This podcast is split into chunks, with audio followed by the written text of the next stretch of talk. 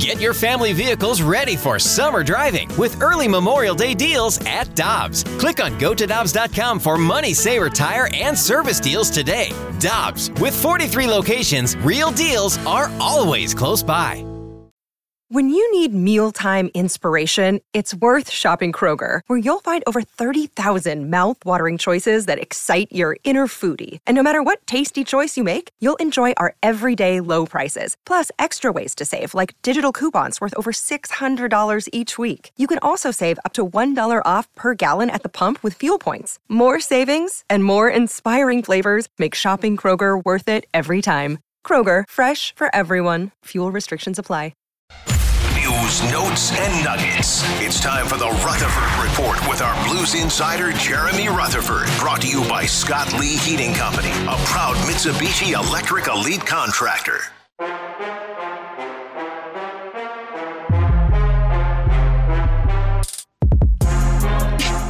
Jeremy Rutherford getting ready for another season of covering your St. Louis Blues. He's our Blues insider here on 101 ESPN. JR, good morning. How are you? Good morning, guys. Doing well, thank you. How many years covering the Blues for you now, combined with the Post Dispatch and the Athletic? I think this is number 19. Well, wow. That's a long time. Yeah, Congrats. good job. Good. So uh, hopefully, number 19 will be another Stanley Cup championship season. we were just talking about how we appreciate the honesty of Doug Armstrong saying, I hope we finish third. Yeah, I couldn't believe it. You know, yesterday we had that uh, Zoom session with Doug Armstrong, and, and let me tell you something is uh, as a young reporter, speaking about doing this for 19 years, as a young reporter back in the day, I tried to you know gain some knowledge, listen to the veteran reporters. You know, how do you go about things sometimes?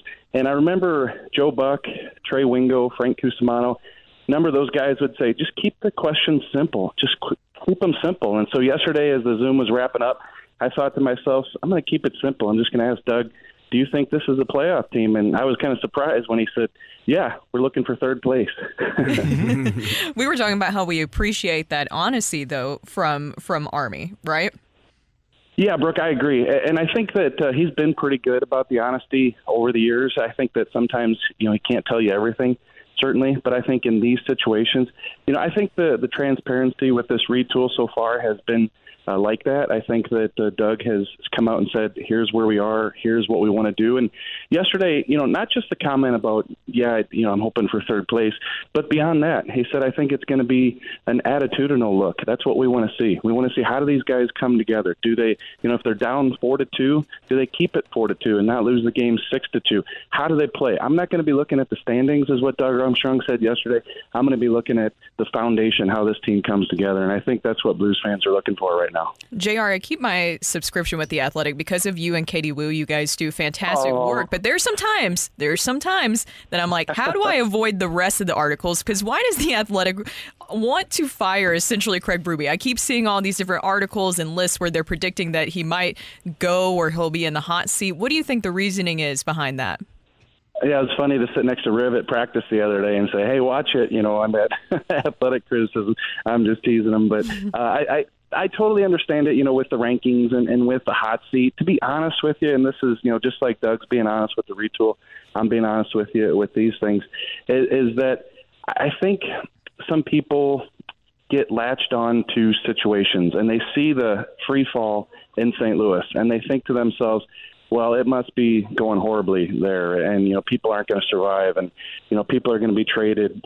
You know that could be the case. You know sometimes you criticize these national people for making these types of predictions, and then here we are three months into the season, things aren't going well, and Craig Berube does get uh, you know, let go. So I, I think those things are possible, but I think more often than not, Brooke, that's what happens is people latch onto situations and think to themselves, it must not be going well there. Where I do think there's a lot of talent on this team. Like I said in my article this morning, the Blues shouldn't be focused on making the playoffs. Like Doug said, they should be focused on, you know, correcting this foundation. But I, I don't think it's that far off, and I don't think they're looking to stray away from Craig Berube to get there.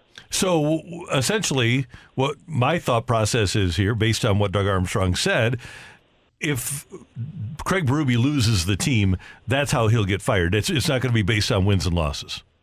I think so, 100%. And I think that, you know, if you see a team that comes out and everything's been put in place, Randy, to make this team play the way that uh, you know Craig Berube's style, and you, we see the size. We wrote about that earlier in camp, and and the attitude. You know, Craig Berube's all about the attitude. Now here you hear Doug saying, "Hey, we want to see an attitude here. We, you want to protect the goaltender." Doug Armstrong said yesterday. Things like that.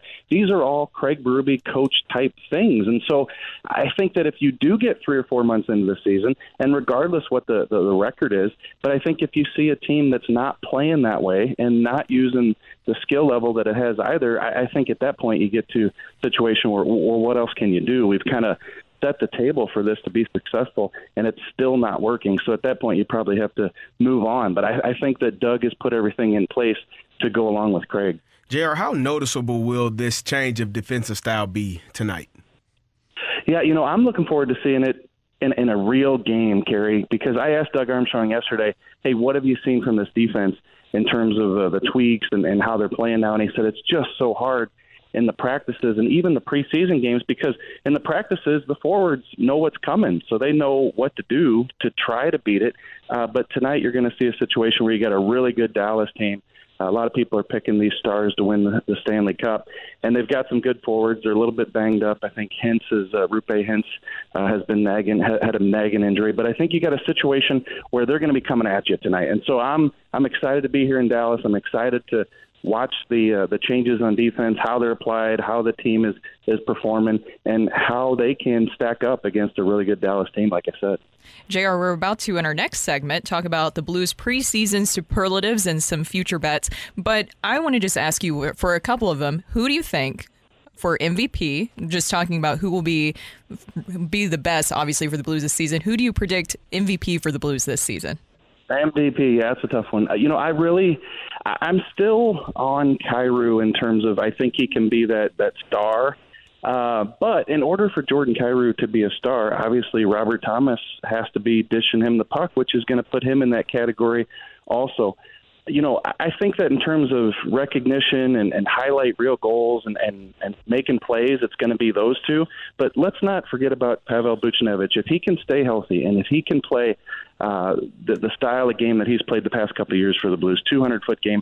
You know, I really do think a full schedule of games he can be the team MVP. So I know that I've been saying a lot about Kyrou Thomas lately, and I think they're going to put up the numbers. I think they're going to be, you know, on the news every night in terms of uh, the, the, the the plays that we're watching. But I think Pavel Buchnevich is a guy who could be this team MVP. What about best fighter? That's another category.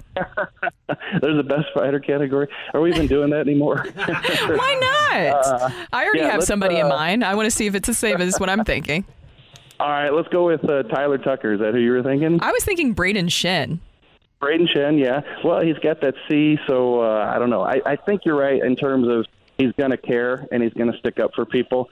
I guess the question's always been with him is does he have to be the guy? Like, like I don't want my second line center breaking his hand in Game Six because he's mm-hmm. sticking up for a teammate. So, so I'm going to go with uh, Tyler Tucker. What about Binner? Yeah, that could be. I would love to see that. that could be. We need to. Hey, Here comes Shovel Day. Yeah.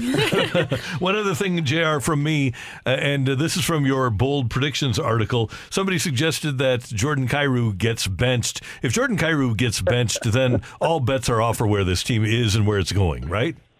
Yeah, for sure, and and we like to have fun with those bold predictions. Those were predictions that were sent in by uh, fans a couple days ago, and, and, and a fan sent in that bold prediction. Yeah, certainly, if if Jordan Kyrou is benched, this thing has gone sideways. The key, and this is being serious here, the key will be if he's not going well, Randy, to watch during games. Like, uh, you know, you're, you're not going to see a situation where he's healthy scratch. But if you go the second period and he goes 10, 12 minutes without playing a shift, those are the times that are kind of tough to see unless you're really, really paying attention to the game.